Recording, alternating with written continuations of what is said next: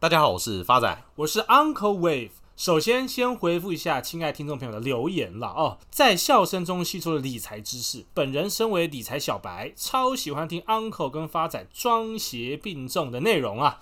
最后，祝福 Uncle 头发如亚马逊丛林般的茂密。不瞒各位听众老师讲啊，Uncle 全身茂密的地方，真的只有他胸毛而已。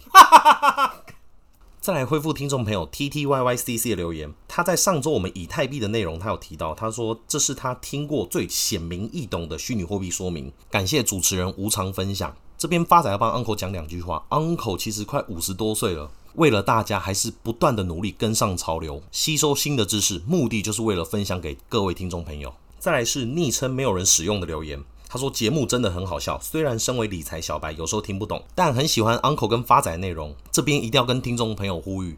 本频道的宗旨就是希望利用浅显易懂、干话的说明，让听众朋友可以更容易融入这个投资的市场。所以有任何不懂的，真的欢迎大家随时来信，Uncle 跟发仔这边都会第一时间帮您解答。最后回应我们的头号粉丝 A Sundays，可以请教 Uncle Wave 最近分享的个股，在现阶段一片惨绿低迷中，还适合减股吗？好的，A Sundays，Uncle 在此开示。上周在 Uncle 跟各位亲爱听众朋友分享完台股，随即在本周落底。那 Uncle 也在上周跟大家讲过，这一波的台股，Uncle 先看反弹，目标价多少呢？一六七零五。Uncle 在此跟亲爱听众朋友开示，未来台湾加权指数的走法会有两种。啊干，不就涨跟跌吗？我今天萧煌奇，我不看股市，我也知道有两种走法。错，发展。此言差矣，Uncle 娓娓道来。第一种走法就是，当这一波的反弹波，台湾加权指数先看一六七零五，如果一六七零五收盘并没有有效站上的话，那么很抱歉，台湾加权指数会继续修正。第二个走法是，假如未来台湾加权主什么家庭主妇，家庭主妇的诱惑，不是啦。台湾加权指数如果收盘有效站稳一七二二一的话，那么恭喜啦！未来台湾加权指数一定直奔两万点。Uncle 今天特别说明这点啊，其实主因就是因为去年在疫情开始的时候，很多新手在股市低点进场，也赚了不少钱，而且对投资出现过度的自信。但今年突然碰到这样的行情。开始变得有点无所适从，所以今天 Uncle 要跟大家分享的不是投资的技巧，而是投资的心态。所以今天 Uncle 在此跟各位亲爱听众朋友分享的书籍是《The Psychology of Money》致富心态。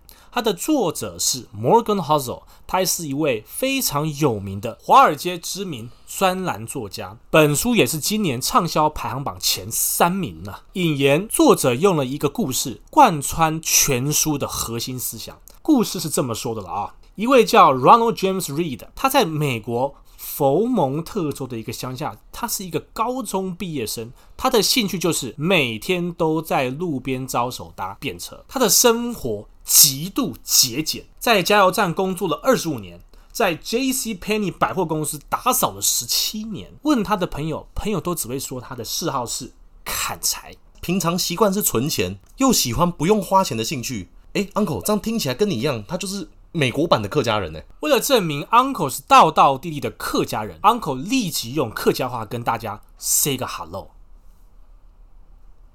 哇，Uncle 讲的很标准呢，直接省下来不讲，真的是道地的客家人。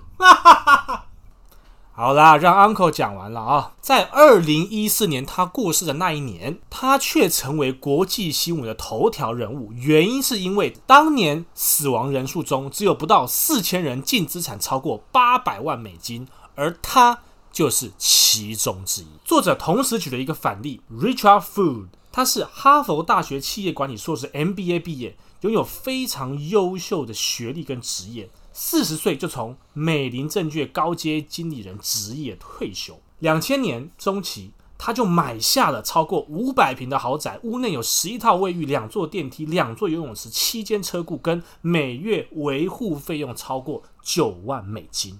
哇，这样听起来每个月管理费就要花大概快两百四十万，几乎是白领的年薪嘞。正确，但。二零零八年金融海啸爆发，高额的债务跟不足的流动资产，把他逼到申请破产。诶，Uncle，那两个都是靠投资累积的资产，为什么结果会有那么大的差异？因为作者认为警卫的耐心跟经理人的贪心拉近了两位的差异。作者在此做了一个总结了：医学、建筑工程等等的领域很难胜过专业，但奇特的是，投资领域并不是。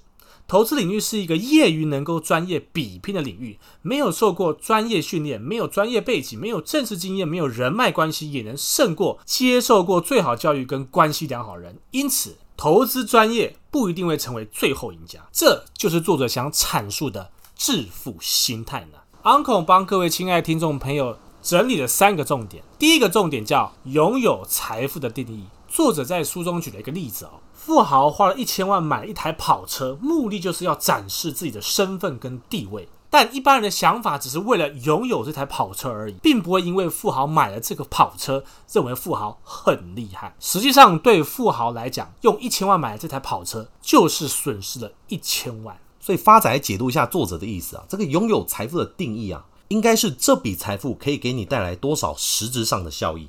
Uncle 在此举一个例子，很简单。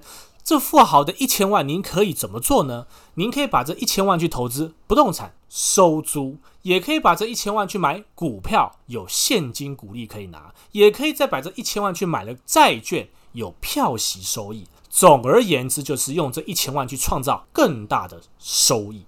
讲到投资收益，近期股票市场震荡如此激烈，发展你还能换车啊？Uncle 你怎么知道？发哥你快讲，到底换什么车啦？捷安特。第二个，Uncle 要跟亲爱的听众朋友分享的重点就是复利的迷思啊，什么意思呢？巴菲特他在十一岁就开始投资了，他的年化报酬率声称每年平均二十二个 percent，那他目前的总资产已经高达九百亿美金。而另外一个数学家有量化之神之称的 Jim Simons，他从四十四岁才开始，不是阿公在玩绕口令哦，四十四只石狮子没有啦，四十四岁开始投资，那他的年化报酬声称有六十六个 percent，足足是巴菲特的三倍有余哦。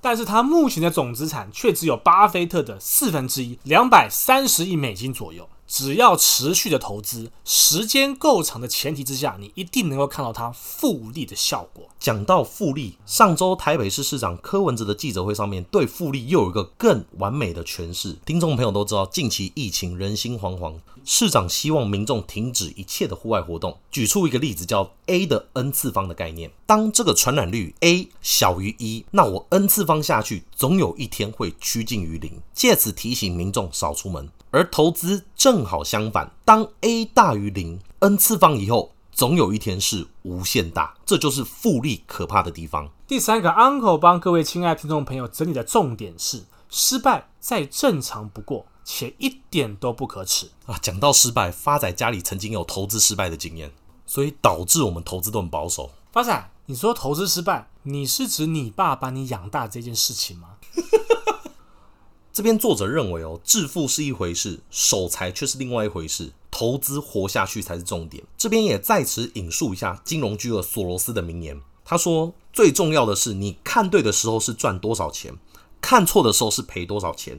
你大可以搞砸一半的机会，最终人大赚一笔。Uncle 在此也举一个例子啊，在去年 COVID-19 最严重的时候，假如有一个朋友跟你说，许多面对未来的交流要消失了，甚至半个世界都要得封城，不能出门喽，那你当下念头是不是应该就是世界末日来了？未来景气一定会比现在糟糕十倍呢？结果嘞，现在股票来到历史新高。